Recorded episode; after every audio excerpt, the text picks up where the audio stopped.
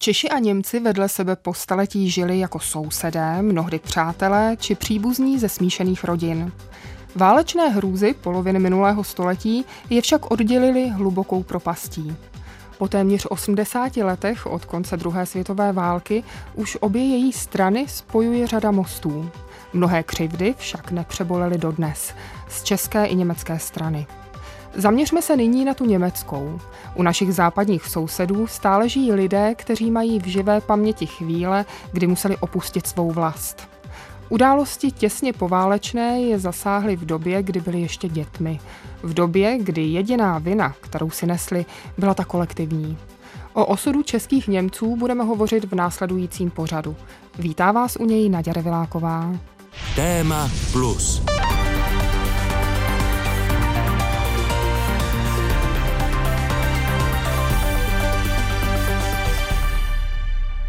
Lidská paměť má tu zvláštní schopnost velké bolesti vytěsňovat a malé radosti vyzdvihovat.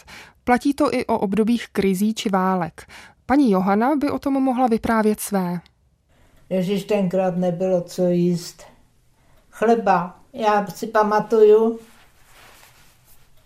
jsem snědla kousek suchého chleba a to nezapomenu. Já bych si jednou chtěla najíst to sytá suchým chlebem. Johana je jedním z mnoha pamětníků, s nimiž hovořila germanistka Kateřina Kovačková. Na konci války jí bylo 14 let a byla poloviční Němka. Po válce zůstala v Čechách, na rozdíl od osmileté Gertrude Denbrak, která žila nedaleko dnešní České kamenice. Takto její vzpomínky na odsun zachytila Kateřina Kovačková v knize Květen 1945 v Československu. Náš transport v otevřených nákladních vagónech na uhlí se uskutečnil z jednoho sběrného místa. Každý si mohl vzít jen to, co mohl sám nést. Lidé stáli natěsnaní nebo seděli na svých zavazadlech, staří, matky a jejich děti. Panovala stísněná atmosféra, děti plakali, nedostávalo se jim mezi tolika lidmi vzduchu. Po několika dnech se šlo pěšky dál. V příkopě končilo stále víc tašek, kufrů, ruksaků. Lidi se zbavovali věcí, které byly příliš těžké. Dva staří muži se v lese oběsili. Krátce před německou hranicí bylo to málo věcí, které lidé ještě měli kontrolováno. Co nesmělo sebou, bylo vyvlastněno. Najednou jsme byli my děti odděleny od matek. Proč, to jsem se nikdy nedozvěděla. Tahle situace byla pro nás děti hrozná. Museli jsme jít ve čtyřstupech. Na obou stranách policie a velcí psy. Ustrašené a plačící jsme se drželi za ruce. Zbytek jsem za těch 75 let vytěsnila, nechci o tom už nic vědět. S obrovskou úlevou a radostí jsme se v jednom kostele v Cinvaldu na německé straně setkali s matkami. Strávili jsme tam noc. Spala jsem na kostelní lavici, moje matka pod ní. Drželi jsme se za ruce, tak pevně, jak jen to šlo, ze strachu, že bychom se zase mohli ztratit.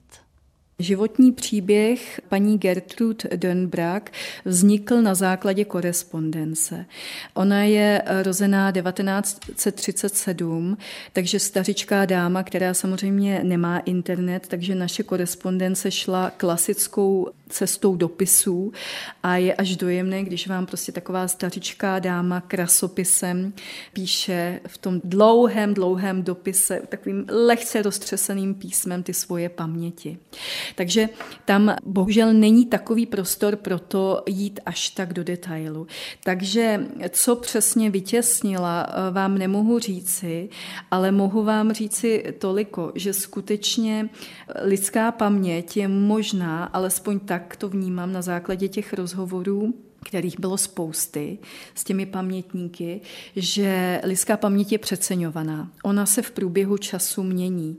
Některé věci, které byste přísahala, že jste tak a ne jinak zažila, tak konfrontována s fakty musíte uznat, že tomu tak nebylo, že se vám třeba spojilo více skutečností do jediné a vy ji potom tak vnímáte a předáváte, takhle o ní hovoříte. Takže z tohoto ohledu jsou i pamětnické vzpomínky krajně nespolehlivé, jo? ale já nejsem historik a nejde mi o historickou správnost, jde mi o ten pocit, o toho ducha doby, který ti pamětníci skrze svá vyprávění zprostředkovávají.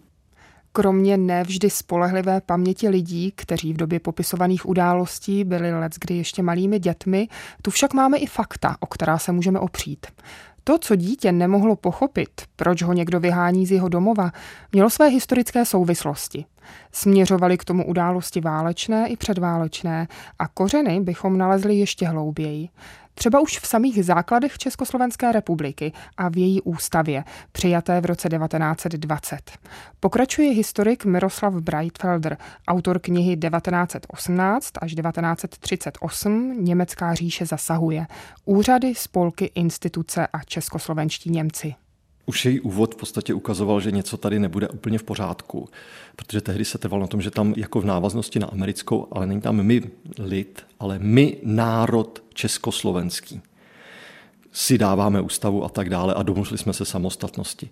Takže tohle to jako vůči menšinám a tady je třeba říci, že to německá menšina byla 3,5 milionová a že sudeckých Němců nebo Němců německy mluvící obyvatelstva bylo víc než Slováků. Takže oni se necítili jako menšina. V podstatě chtěli být asi také státním národem, což ovšem pro Čechy, respektive tedy ty takzvané Čechoslováky, nepřicházelo v úvahu. Československý národ byl uměle vytvořené uskupení také proto, aby se Češi a Slováci mohli proti německé či maďarské menšině početně vymezit. Pokud v době národního obrození měli Češi o svém národě naprosto jasno, Československá republika tuto přehlednost poněkud zamlžila. Čechů bylo 51% v celém státě a těch Němců hodně. Takže aby tedy se to zamaskovalo trošičku, tak byl státní národ československý a menšina. No ale ta velká menšina se necítila jako menšina. A můžeme se divit? Ještě nedávno bylo německy mluvící obyvatelstvo početně většinovým v rámci Rakouska-Uherska s mnohými privilegii. A najednou, kdo chtěl po vzniku republiky, třeba na úřadech, zastávat vyšší posty, už si s Němčinou nevystačil. Český jazyk, respektive československý jazyk, tedy neexistující jazyk, se stal úřední oficiální, takhle to stojí v jazykovém zákoně, stal úřední oficiálním jazykem Československé republiky. Na druhou stranu prakticky všichni Němci, takových od 90%, se mohli s úřady domluvit ve svém rodném jazyce, protože ten menšinový zákon, respektive zákon o ochraně menšin, který Československo muselo přijmout na základě tedy dohod eh, z Paříže, z těch mírových dohod, tak byl relativně velkorysý co se týkalo jaksi domluvy s úřady a třeba i soudních jednání a podobně. Problém byl, že jazykový zákon také předpokládal něco o státní službě, tam už se ta znalost češtiny vyžadovala a vyžadovala se dosti tvrdě. A vypadalo to tak, že je postaven tak, aby bylo možné propustit německy mluvící úředníky a místo nich tam dosadit české, respektive slovenské. Když pak přišla o deset let později hospodářská krize, bylo to většinově německé pohraničí, které citelně zasáhla, protože právě tam se koncentrovala staletí budovaná průmyslová výroba. Daleko nejhorší následky má jednak tedy pohraničí v Sudetech, a pak na Slovensku. Ono to souviselo jaksi i s charakterem průmyslu. Tam byl lehký spotřební průmysl, no a ten nikdo nepotřeboval v době, když není na chleba, tak si nekoupím hudební nástroje, nepotřebuji asi ani tolik záclony. Čili tohle byla jedna věc, ale pak byla i záměrná trošku politika pražská, která už v době pokrizové, nebo ještě krizové eh, státní zakázky, zejména zbrojní a stavební, zadávala prověřeným českým firmám. Takže na Němce bylo pohlíženo už tehdy jako svým způsobem jako na potenciální vyzvědače, nebo prostě neměli tu důvěru. Znamená, že i státní zakázky dostala česká firma, ačkoliv třeba Němci by nabídli nižší cenu za stejnou kvalitu, ale německá firma neměla důvěru. Ono potom, když už Hitler k moci přišel, tak je pravda, že mezi československými Němci jaksi byla řada sympatizantů, kteří by rádi třeba něco předali do Německa. Jo, ta nedůvěra prostě byla bohužel zájemná, ale tu bídu v Sudetech, která opravdu byla velká, ta přiváděla spoustu lidí, ne hned k Hitlerovi, ale nejdříve tedy k nacionálním socialistům a později k Hernleinovi. A jak příklon českých Němců k nacismu vnímá jeden z těch současných? Zeptala jsem se Martina Zingela, který je prezidentem schromáždění německých spolků v České republice. Když ten Hitler přišel a řekl, podívejte se, co vám ty Češi, co vám všechno provedli, nebo respektive v čem vám nepomohli, v čem vám nevyšli vstříc, hodili vás přes palubu, nechali vás tak a já vám nabízím toto a to a to. Jo. A to musím ještě porovnat, že moje pratetička v Drážďanech, ta vždycky říkala, když přišel Hitler k moci, my jsme dostali byt, sprchu s telefonem.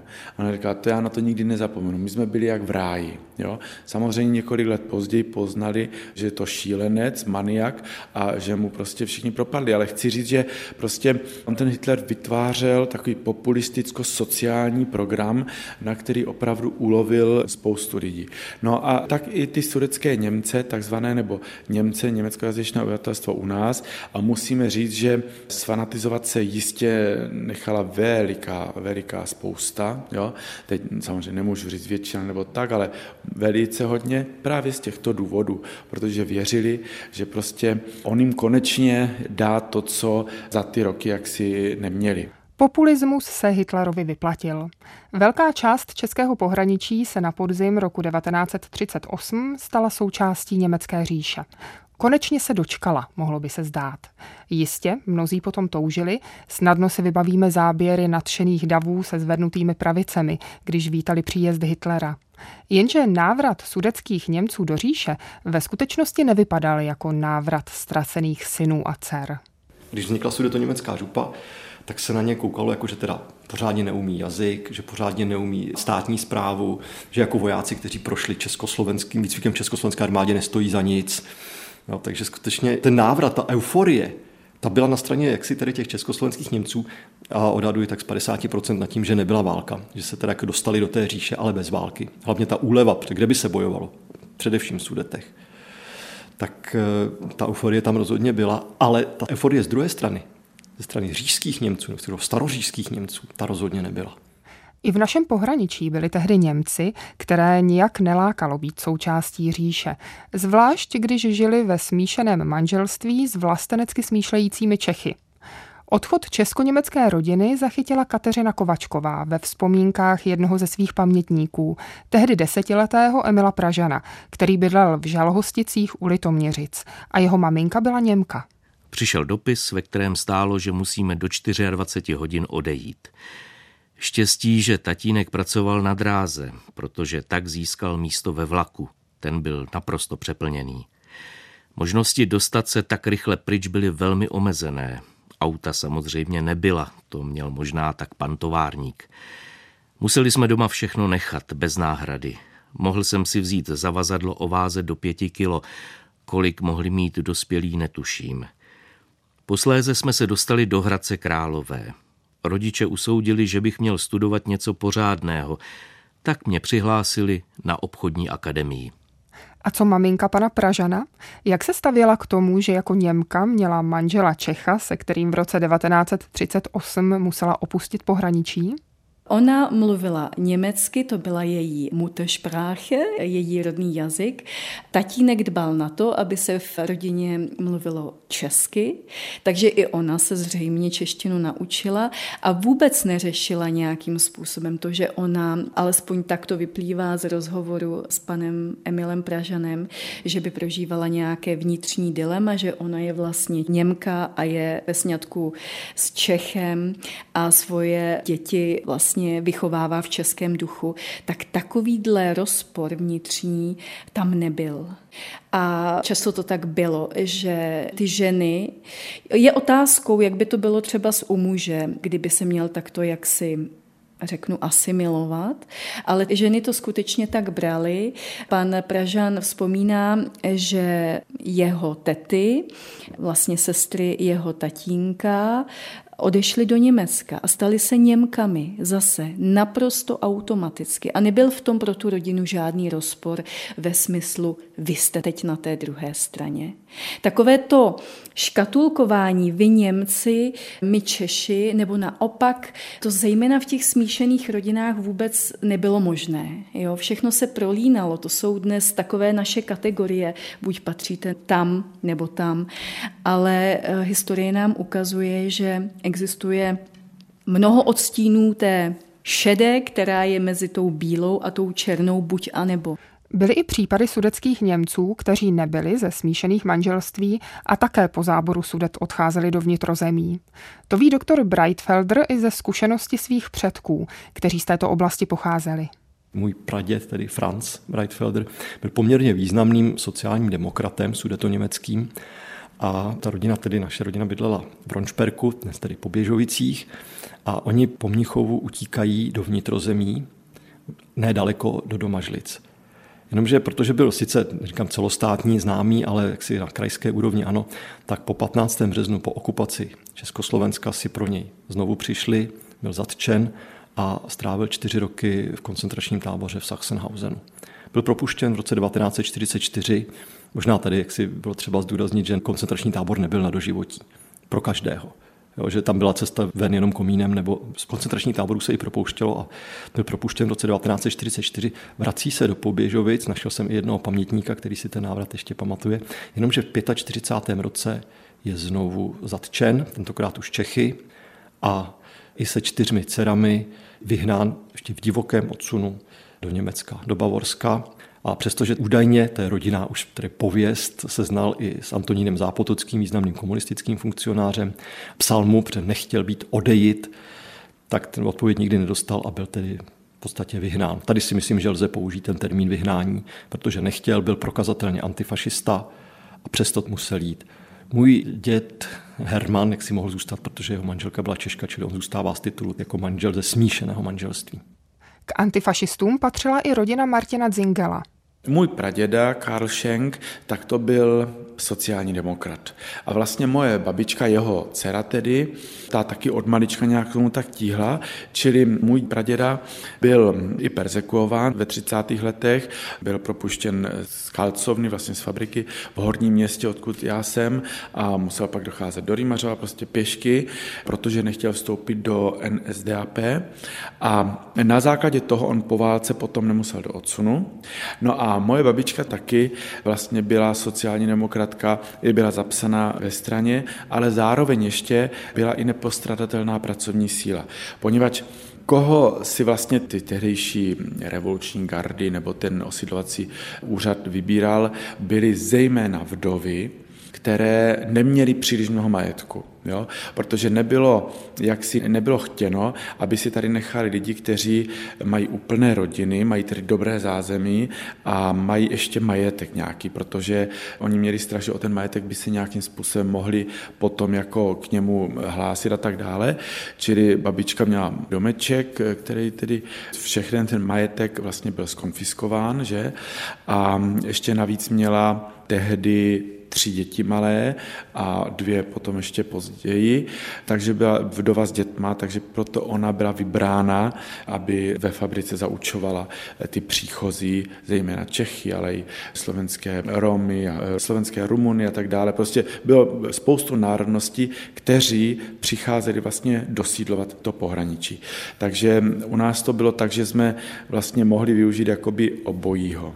A byla část nějaké vaší rodiny, která odešla? Větší část, protože zůstala vlastně babička, ale její nevlastní sestra a tety a strýcové a prostě celá rodina, vlastně celá rodina byla odsunuta. Takže většinu rodiny vlastně dnes máme v Německu, většinu v Hesensku a druhou, tu menší půlku, vlastně v Bavorsku. A jak to bylo po válce se smíšenou rodinou pana Pražana? Odsun se jich netýkal, mohli by se vrátit domů, jenže to mělo háček. Pan Pražen vzpomíná i to, že tatínek se po válce do Litoměřic vrátil s tím, že chtěl vyzvědět, jestli by se mohli vlastně do svého domova vrátit. Chtěl zase domů, je to jasné, je to logické. Pan Pražen říká, že se jeho tatínek tam odsaď vrátil naprosto zhrozený. Vyprávěl, že tam tatínek viděl hrozné věci, rabování, drancování, lidé prostě s cenými obrazy pod paží na ulici, s koberci a ten otec pana Emila Pražana řekl, mezi takové lidi my se nevrátíme. To ne.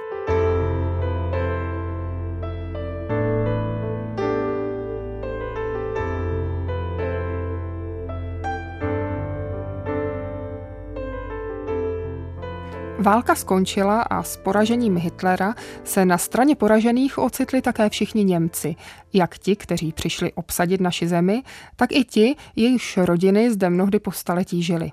O jejich vině byl přesvědčený celý československý národ. Jehož jednota byla během války poněkud nabourána vznikem pronacistického slovenského státu. A byly o tom přesvědčeny i jeho politické špičky, v čele s prezidentem Edvardem Benešem. Následující slova pronesl při Národní trizně v Lidicích 10. června 1945. Převážná většina německého lidu až do poslední chvíle před konečným pádem tohoto ničemného systému její mlčky trpěla, anebo přímo s ním souhlasila, jen když to pomůže dosáhnout kýženého cíle. Vítězství ve válce.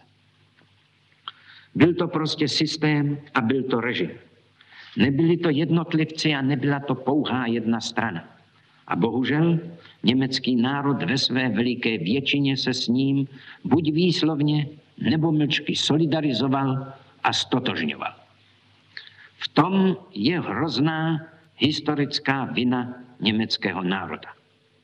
V tom je nesmazatelný a neodpustitelný hřích a to bude zle dopadat na všechny jeho osudy v příštích, myslím, že dlouhých létech jeho pikání za všechny tyto viny. Těsně po válce se tak začalo s vyháněním. Nejprve divokým, později s organizovaným odsunem. I když existovaly i výjimky, které mohly zůstat. Třeba lidé ze smíšených manželství, jako maminka Emila Pražana.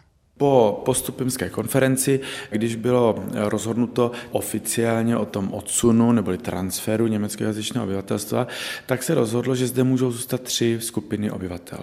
Ta první byla největší, takzvaná nepostradatelná pracovní síla, to znamená, že musely být zajištěny vlastně chody všech eh, fabrik, eh, dílen, provozoven, protože si musíme uvědomit zase, ať si projdeme prostě celé pohraničí, tak tam jsou města, která byla obývaná Němci, z 80, 85, 95, 99% A většina těch Němců byla odsunuta. A ti dosídlenci vlastně nebyli tak rychle k dispozici, takže z tohoto důvodu oni museli si tu nespostradatelnou pracovní sílu zaručit. A to byla ta první skupina. Druhá skupina byla smíšená manželství a třetí skupina byli antifašisté, tedy ti, kteří nějak mohli dokázat, že proti tomu hitlerovskému Německu nějakým způsobem bojovali. Mezi tyto výjimky patřila i babička Martina Zingela. Tehda se babička velice radovala, že byla z toho odsunu vyňata, protože si říkala, já mám veliký štěstí, že nemusím opustit můj domov, nemusím někam jet do neznáma, kde nevím, jestli nepřijdu o život, mám malé děti a tak dále, jo, což byla samozřejmě většina. No a pak také říkala, že alespoň mohla nosit, já nevím, švagrové a sestře a nevím komu, buchty do toho koncentračního místa, do toho Janovického zámku. No, ale potom právě, a to je velice také zajímavé sociologicky, že pak eh, oni odjeli a ona říkala, že to byla snad nejhorší doba krátkodoba jeho života, že ona najednou, tam, kde ona byla doma, v té vesnici, v tom regionu, najednou byla sama. Všude okolo mluvili prostě Češi nebo nějaký jiný národ, národnosti, slovenský taky říkala hodně a takhle. A ona říkala, najednou já jsem byla doma, ale byla jsem jakoby v cizině. Jo? A tak tehdy si uvědomila, že není jen důležitý to místo, kde jste, ale vlastně ty lidi, na který jste zvykli, kteří tvoří vlastně v tom místě ten váš život. A to říkala, že, že bylo hrozný, že si teda uvědomila a že si říkala, měla jsem odjet prostě tím vagónem s něma. A jaký osud čekal v Německu pradědečka Miroslava Breitfeldra? Když bych hodně chtěl, tak ho mohu připočítat i jeho k obětem odsunu. No se uvádí dvě čísla, plus minus 30 tisíc přímých obětí a pak asi čtvrt milionu nepřímých obětí. A vzhledem k tomu, že tedy praděd zemřel v roce 46 v Bavorsku, v podstatě v kozím chlívku, protože tak si tam ty podmínky byly taky docela drsné, tak lze i u něho říci, že byl do jisté míry obětí, ať už odsunu nebo vyhnání, to není tak důležité. Pochopitelně po čtyřech letech koncentráku asi jeho odolnost nebyla taky nijak vysoká. Ani odchozí, ani zůstavší většinou nemohli ovlivnit, na jaké straně hranice se ocitnou. I když to také neplatilo vždycky, jak vyplývá i ze vzpomínek pamětníků, které zachytila Kateřina Kovačková. Třeba tehdy 12-leté Ingold Chmělevsky, rozené Vondráček, ze Žulové u Jeseníku. Jejíž otec ovládal Němčinu stejně dobře jako češtinu. Když můj otec dokončil všechny překlady, dostal od svého nového českého šéfa radu, aby se přihlásil do odsunu, dokud jdou transporty do americké zóny. Byli bychom dostali i českou státní příslušnost, ale všichni příbuzní a přátelé už byli na západě. Můj děda, Čech, který uměl jen velmi špatně německy a bylo mu už 80, měl být vysídlen s námi, protože kdo žil 40 let s Němcema, není Čech, sdělili mu na obecním úřadě. Před termínem odsunu ho několikrát ranila mrtvice a nebyl schopen transportu. Umřel v září 1946. Pochovali ho ve Friedbergu. Poté farář opustil město spolu s posledními Němci. Byly sestavovány transporty do jednoho vagónu, vždycky přišlo 35 až 38 lidí i se zavazadly. Od středy večer do pátku večer jsme projížděli Čechami, také předměstím Prahy. Protože jsme kvůli letnímu horku měli otevřené dveře vagónu, byly zajištěny dřevěným plůtkem, házeli na nás v Praze kameny. Každý den jsme dostali polévku a chleba. Záchod byl belík za závěsem. V sobotu ráno jsme dorazili na hranici s Německem, ve Furtimwaldu jsme byli zaregistrováni, popráškovali nás DDT proti parazitům a jeli jsme dál k Dunaji až do Ingolštatu. Tam jsme byli přerozdělováni do obcí. Dostali jsme přidělený provizorně zařízený pokojík ve druhém patře jednoho hostince. Protože můj otec nikdy nebyl členem NSDAP, našel práci a od 1. října 1946 byl opět zaměstnán u místní všeobecné zdravotní pojišťovny. Posloucháte pořad Téma Plus. Příběhy o tom, jak minulost ovlivňuje současnost. Pořad najdete také na webu plus.rozhlas.cz, v aplikaci Můj rozhlas a v dalších podcastových aplikacích. Před válkou žilo v Československu přes 3 miliony Němců. Lidí, kteří zde měli své domovy, svoji kulturu, svoji řeč. Po válce zde domovy zanechali. Kultura a řeč měla společně s nimi zmizet za hranicemi. Jak se k tomuto faktu dnes postavit? V době, kdy už Německo nevnímáme jako potenciálního agresora, který ohrožuje evropský či světový mír. V době, kdy si musíme přiznat, že agresor přichází ze zcela nečekané strany. Tuhle otázku si při svém studiu pokládala i Kateřina Kovačková. Já jsem studovala germanistiku a jsem literární historička, literaturwissenschaftlerin. A já jsem na to téma čeští Němci přišla vlastně až v závěrečné fázi svého studia germanistiky. To, že tu byli nějací Němci v Čechách, v Československu, tak nějak jsem tušila, ale v hodinách dějepisu jsme o tom samozřejmě vůbec nic neslyšeli. Dějepis i na střední škole končil koncem druhé světové války, dále pak už nic. Takže když jsem si uvědomila ten rozměr toho fenoménu těch českých Němců, že to skutečně byla třetina obyvatel Čech. A museli si k tomu jak si vzít Slováci, aby vůbec mohl vzniknout něco jako slovanská většina, a mohli se sudečtí Němci prohlásit za menšinu, i když i to byl vlastně dle mého soudu do nebe volající bezpráví, protože prostě jich tady bylo téměř 3,5 milionu. Když jsem si uvědomila tento rozsah, tento rozměr, tak se ve mně asi zvedla taková bouře vzdoru mladistvého, že to takhle nenechám, že s tím se musí něco udělat, že to prostě není možný, aby se o tomhle mlčelo, že není možná, aby mě do já nevím, 22 let o tom nikdo nic neříkal, jo, že to do nějakého 45. roku a ještě déle žilo tolik Němců a že to byla jejich vlast, že to nebyli Němci, kteří přišli s Hitlerem, jak se říkávalo, ale že tu skutečně byli doma. Takže, takže jsem tak nějak se upsala tady té asi o světě, Osvěta má mimo jiné podobu dvojjazyčné česko-německé knihy s názvem Květen 1945 v Československu, ve které Kateřina Kovačková zachytila střípky vzpomínek válečných dětí z německých či česko-německých rodin na události těsně poválečné, pro něž dodnes neexistuje ani označení, na kterém by se všichni shodli. Odsun, vysídlení, vyhnání, Ono záleží na interpretaci, protože někteří lidé nebo i někteří historikové mluví o vyhrání jaksi jako komplexně, někteří odmítají ten termín vůbec použít, takže všechno byl odsun. Ona je to určitá spíše politická konotace. Jak si kdo souhlasí kompletně s vysídlením, abych tady použil ještě jiný termín, tak používá, že to byl odsun a že to v podstatě bylo víceméně v pořádku. Kdo s ním nesouhlasí, tak používá ten termín vyhnání. No a někdy to jde ještě rozlišit, že tedy takzvaný ten divoký odsun, to znamená těch asi 650 tisíc lidí, kteří byli vyhnáni ještě před postupimskou dohodou a před tím, kde tedy bylo nařízeno, že musí ten odsun být nějakým spořádaným způsobem prováděn, tak se dá to se rozdělit, že ten divoký odsun bylo vlastně vyhnání, zatímco ten odsun po postupimský, ten organizovaný, byl už tedy odsun. On samozřejmě byl daleko ličtější, to jako bez pochyby, to, o čem já hovořím jako odsun. Různé tak byly i osudy lidí, kteří k třímilionové německé menšině patřili. Kdo měl štěstí a bydlel kousek od hranic, odcházel pěšky, jako rodina devítiletého Baldura Tomandla. Leden 1946. Začalo se s vysidlováním. Panoval strach. Z Chebu byly brzy vypravovány transporty do ruské okupační zóny, budoucí Německé demokratické republiky. Teď se snažil pláchnout, kdo jen mohl. Někteří měli příbuzné v bavorské horní falci, ti utekli k ním. Matka a teta Emy nejdříve propašovali lesem přes hranici pár našich věcí.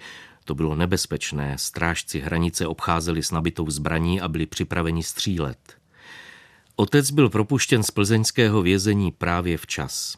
Poté, co krátce pobyl u rodiny, se proplížil přes hranici, já, devítiletý, jsem mohl s ním – jít hledat bydlení, tak jsme tomu říkali. Kvůli tomu jsme vandrovali horní falcí a žebrali od místa k místu o ubytování pro pětičlenou rodinu. Po dvou týdnech jsme se vrátili. Otec se mnou už přes hranici nešel, poslal mě domů samotného a vydal se opět hledat bydlení. Tentokrát zašel také do bavorských Franků až do blízkosti Norimberka. Pro zprávu od otce byla smluvena skrýž u rybníka. Dnes v ní byl lístek. Máme štěstí. Jeden sedlák nás vezme. Je to malá vesnice u Norimberka. V tomto případě, když dobrovolně přecházely hranice ty sudečtí Němci, tak bychom mohli hovořit i o uprchlících. Ano, dalo by se to asi tak říci, protože ti lidé věděli, že dříve nebo později budou muset jít, tak šli třeba raději dobrovolně, notabene, pokud měli za hranicí nějaké příbuzné, anebo dokonce svoje vlastní statky, že část pozemku, pokud to byli sedláci, byla na české straně, část už na německé, tak prostě šli na tu německou část. I takové věci se děly. A pokud to štěstí neměli, neměli ani pozemek, ani příbuzné, tak prostě chodili jako právě ta tatínek malého Baldura po blízkém i dalekém okolí a snažil se pro svoji rodinu najít přístřeší, což právě nebylo tak úplně jednoduché. Často to byl skutečně kozí chlívek. Ti, kteří vlastnili pozemky či statky za hranicemi, byli ve výhodě, jenže víc bylo těch, kteří o veškeré pozemky a statky přišli. Sedláci, kteří tady v Československu měli grunt, statek, tak eh, ti na tom byli nejhůře, protože se po vysídlení stali nádeníci. A to pro takového velkého sedláka, který měl třeba franský dvorcový statek, který byl opravdu oběstavěný ze všech čtyř stran, sedlák to byl velký pán. A klesnout skutečně až na společenské dno, to bylo pro tyto lidi často i horší než samotný fakt vyhnání. Pokud byl vyhnaný Němec například učitelem nebo úředníkem, tak to nebylo tak hrozné, protože jeho know-how byly jeho vědomosti a mohl to zase zúročit. A po válce byli učitelé potřební. Takže po nutné denacifikaci, kterou musel podstoupit po válce každý Němec, ať už říšský nebo sudetoněmecký, který byl v partaji, čili v NSDAP, která byla možná spíše takovou formální věcí, tak mohl dále vykonávat svoje povolání. Ale sedláci, kteří přišli o grunt, ty byly vlastně prakticky vyřízení. A to byli samozřejmě i lidé, kteří odsun také nejhůře nesli a samozřejmě jsou to i ti, kteří v sobě nesou tu největší křivdu. Kdo z českých Němců nestihl či nemohl odejít přes hranice sám, toho čekal sběrný tábor. Takto na jeden takový vzpomíná Emma Marksová, které bylo v 45. roce 8 let. Naložili nás na nákladní auta a odvezli do lágru do Českého Krumlova. Lágr byl v konírnách, úplně nových, kde do té doby koně ustájení nebyly. Jedna rodina tam žila vedle druhé, spali jsme na palandách. Latríny, nebyly to ani kadibutky, sestávaly z dlouhých prken, na které si musel sedat jeden vedle druhého. Žádná privátní sféra neexistovala. Panovala špatná hygiena, já měla dvakrát úplavici. K jídlu býval chleba, takové kostky, říkalo se tomu komisárek, komisbrod, nebo ruský chleba, rusenbrod. Byl tuhý, tmavý a lesklý, jako by jej barvili melasou a k tomu černé kafe. Jen děti do šesti let ještě dostávali čtvrt litru mléka. Maminka lhala, tvrdila, že její nejmladší dcerce ještě nebylo šest. Chudáček Helga ale oslavila šesté narozeniny právě v den našeho internování v táboře. Vedle chleba jsme dostávali k jídlu polévky, kde člověk snad ani radši nechtěl vědět, z čeho byly, třeba vyvařované z hnědých kostí výbuch jak starých, které se už dny předtím volně válely před kuchyní. V širokých nudlích, které se do nich přidávaly, se už dávno ubytovaly mouční červy. Pro Němce to bylo dobré dost. Tak to prostě bylo. Další pamětnici, Zíglinde Vendolsky, bylo teprve pět, když se s maminkou ocitla v internačním táboře Rapstein.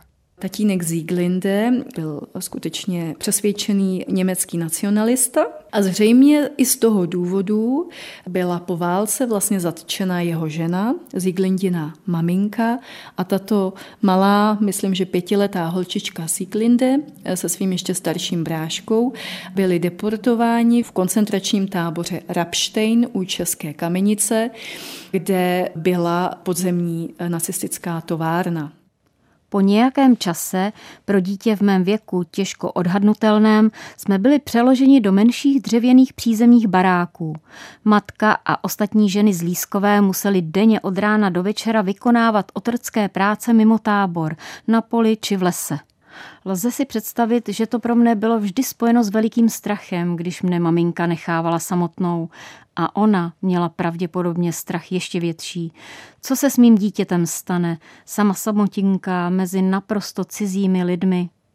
Co mi také zůstalo v paměti je, že jsem se každý den musela postavit do fronty, abych dostala porci vodové polévky. Jak jsem byla vždycky šťastná, když mě večer maminka vzala do náruče. Co mi v té době muselo poskytnout mnoho útěchy, byla panenka Emmy, kterou mi jednou přinesla ze svého pracovního nasazení jedna žena z Lískové. Jak to dokázala, je mi záhadou. Bylo přísně zakázáno pronášet do tábora předměty zvenčí. Ale z vyprávění matky vím, že jsem od okamžiku, kdy jsem měla panenku, nemusela tolik plakat. Vždyť jsem teď u sebe měla blízkou osobu. Jí jsem mohla svěřit starosti, mohla jsem si s ní povídat – v mé fantazii mi také odpovídala a tak mne uklidňovala. Provázela mé další dětství a k prvním Vánocům v cizině 1946 jí maminka ušila nové šatičky. Byl to zřejmě nejkrásnější vánoční dárek, jaký jsem kdy dostala. To fatální na tom principu té kolektivní viny nebo vůbec na té mstě je to, že to v drtivé většině odnesou ti nevinní, respektive ti, co za to můžou nejméně. Tady v té knížce je fotografie toho nacistického tatínka učitele s tou svojí malinkou holčičkou Sieglinde. Tatínek byl na frontě nebo už padl, to teď z hlavy nevím. No a kdo byli internováni, byla to ta žena s tou malinkou holčičkou. Jakou ta panenka pro ní měla význam, Svědčí i fakt, že tu panenku má do dneška v opatrování. To je ona. A pro mě je úplně neskutečné, že ta historie před 77 lety se opakuje. Proč boj, proč válka, kdo to odnese? Odnesou to zase ti nejnevinnější. Zase se generuje jenom utrpení a samozřejmě další nenávist. Zlo generuje další zlo. Už toho bylo, bych řekla, dost a Měli bychom se zase zamyslet nad hodnotami, jako je lidskost a solidarita. A tady skutečně nezáleží na tom, jakou máte barvu pleti nebo jaký mluvíte jazykem.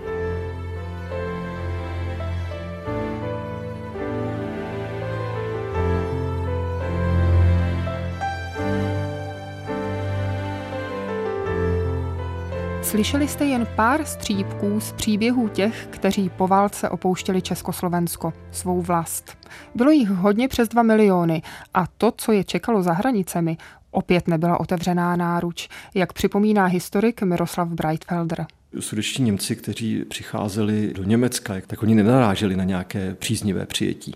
Samozřejmě Německo bylo hodně postižené bombardováním, vracelo se tam, tam přichází nejenom sudečtí Němci, přichází tam na 15 milionů lidí do menšího Německa, do poválečného Německa okupovaného Německa.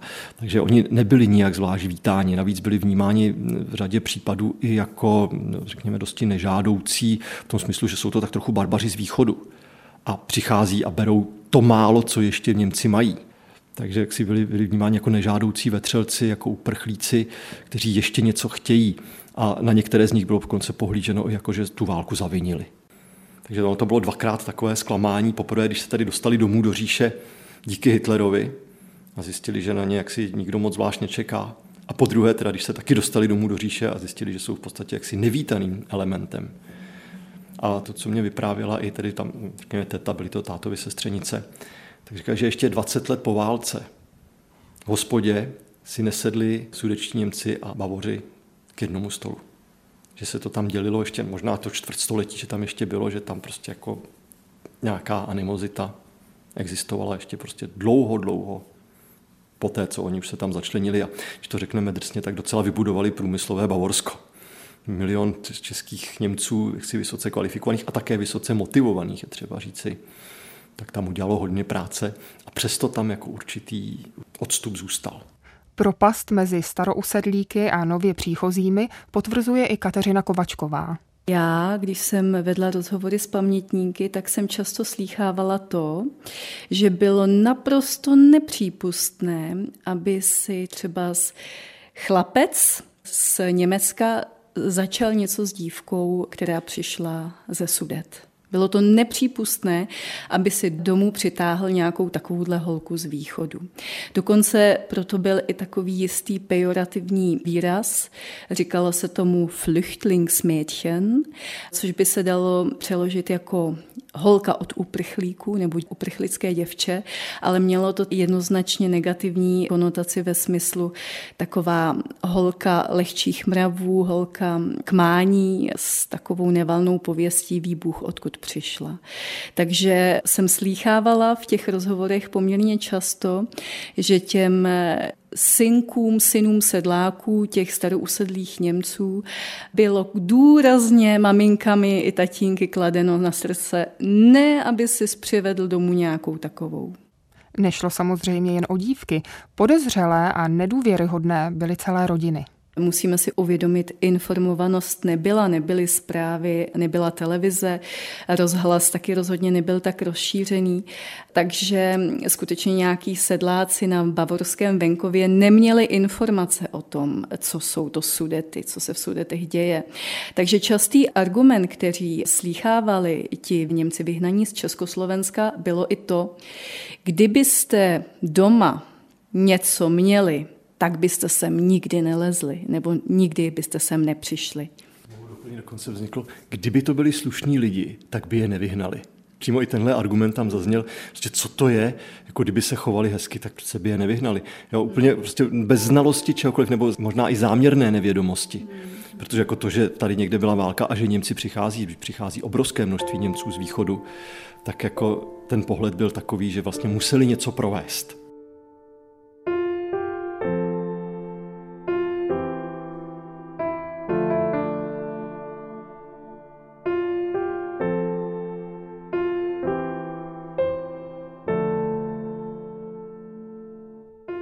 Pamětníci odsunu, které Kateřina Kovačková v posledních letech oslovila, jsou specifickou skupinou právě v tom, že zažili tyto události jako děti. Události, které dětskýma očima tehdy vnímali jinak než dospělí. A teď s mnohaletým odstupem na ně z pohledu už letitých pamětníků s mnoha životními zkušenostmi mohou vzpomínat. A nejen, že mohou, ale hlavně chtějí. Vyšel článek v norimberských novinách o tom, že mladá Češka schání pamětníky odsunu a to se teda strhla naprostá smršť a nestačila jsem zvedat telefony, kolik mi přicházelo e-mailů a právě telefonických rozhovorů. Bylo to dojemné, bylo to krásné, když hovoříte, když komunikujete, když si dopisujete, často ručně, protože ty lidi neměli třeba částečně ani e-maily s 90-letými lidmi, ale bylo to velice náročné.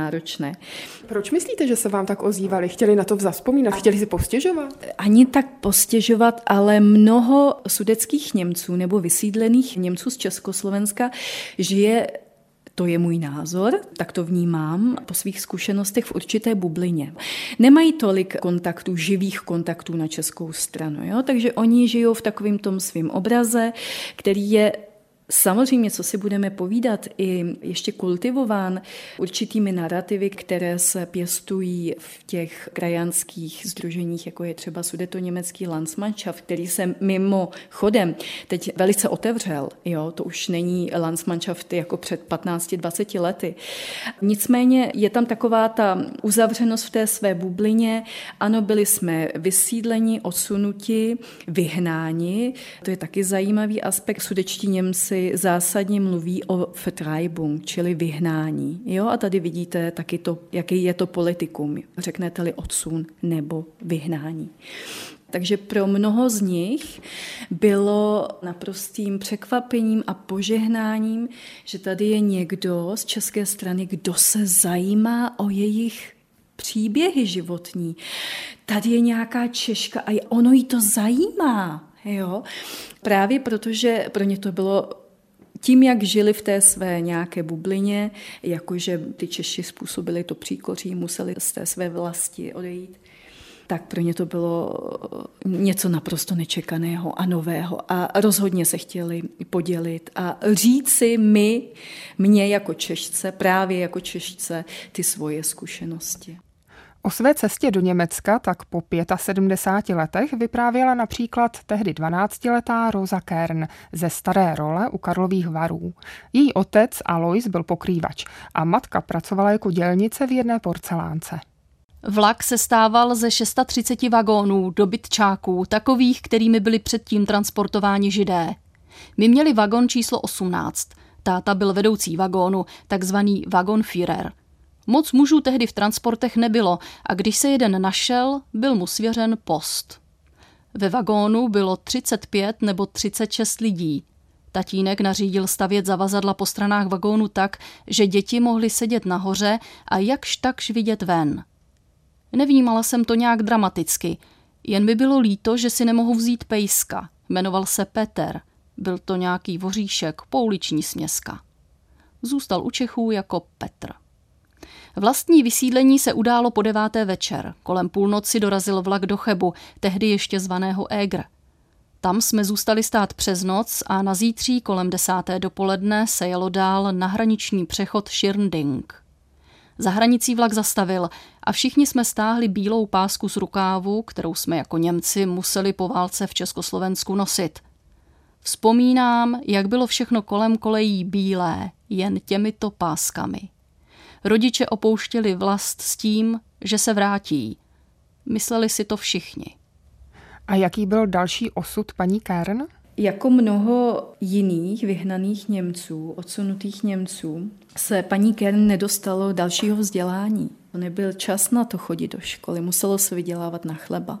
Takže paní Kern prakticky jako mnoho jiných těch odsunutých Němců nevychodila ani základní školu, neměla ani všechny třídy základní školní docházky a podle toho samozřejmě potom vypadal i její další život, profesní život, abych tak řekla. Takže pracovala jako uklízečka, Byly to různé takové pomocné práce. Potom tedy se vypracovala na vedoucí kantýny, taky vlastně ne svým vzděláním, ale svojí pílí, přičinlivostí, skromností a vedla vlastně kantýnu v jednom závodě. Tam potom byla až do penze, vdala se, měla děti, vedla spokojený život. Rosa Kern se do staré role přece jenom vrátila, ale až po řadě desítek let. Paní Rosa Kern, respektive její dcera, se mi ozvala právě na základě toho článku, který vyšel v těch norimberských novinách. Mladá Češka hledá pamětník odsunu. A to byl velice krásný příběh, protože my jsme se sešli v Karlových Varech. A slovo dalo slovo, řekli jsme, pojedeme do Staré role, což je kousek od Karlových Varů. Já vám ukážu, paní Kovačková, odkud pocházím, kde jsem bydlela tak jsme skutečně navštívili její dva domy, ve kterých bydlela, nejdřív v suterénu činžovního domu, takže vyloženě dneska by se řeklo ve sklepě, takže pocházela ze skutečně nuzných poměrů a potom také jsme navštívili domeček, ve kterém potom bydlela se svojí původní rodinou, sourozenci, maminkou, tatínkem a představte si, ti lidé nás pozvali dovnitř. Jo, takže celá rodina se sešla, teď nám to tam všechno ukázali. Majitelé toho domu dnes nevládli Němčinou, takže já jsem tam de facto tlumočila, překládala, dělala jsem ten most mezi těmi sudeckými Němci, tak říkajíc, a těmi Čechy. A obě strany byly zvědavé, vyptávali se té druhé, jak se vám žije teďka v Německu, co jste dělali po odsunu. A paní Kern zase vyprávěla, tady jsme měli tohle, tady jsme měli tohle. A, a vlastně prováděla ty současné majitele toho domu tím domem a ukazovala, kde co bylo, jak to dříve fungovalo. Takže to pro mě je ta žitá sounáležitost. Jo? A zase vidíte, že je to jenom o tom, jestli chcete naslouchat nebo nechcete tomu druhému. Ale přešníčka na dortu bylo to, že jsme potom šli kolem její školy ve Staré roli. Tehdy samozřejmě v dětství paní Kern se jmenovala Stará role Alt Rolau. A ona mi říkala, tady jsem chodila do školy. A co pak tam je asi dneska? Vypadá to hezky udržovaná školička, taková menší, s takovými hezkými obrázky. Bylo vidět, že se tam o to lidé starají.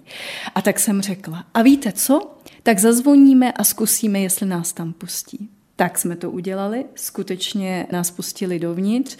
Paní ředitelka nás uvítala a paní Kern přímo byla v té třídě, do které chodila jako malá holčička do školy. Teď tam byly ty nové děti a teď dobrý den a paní Kern dobrý den.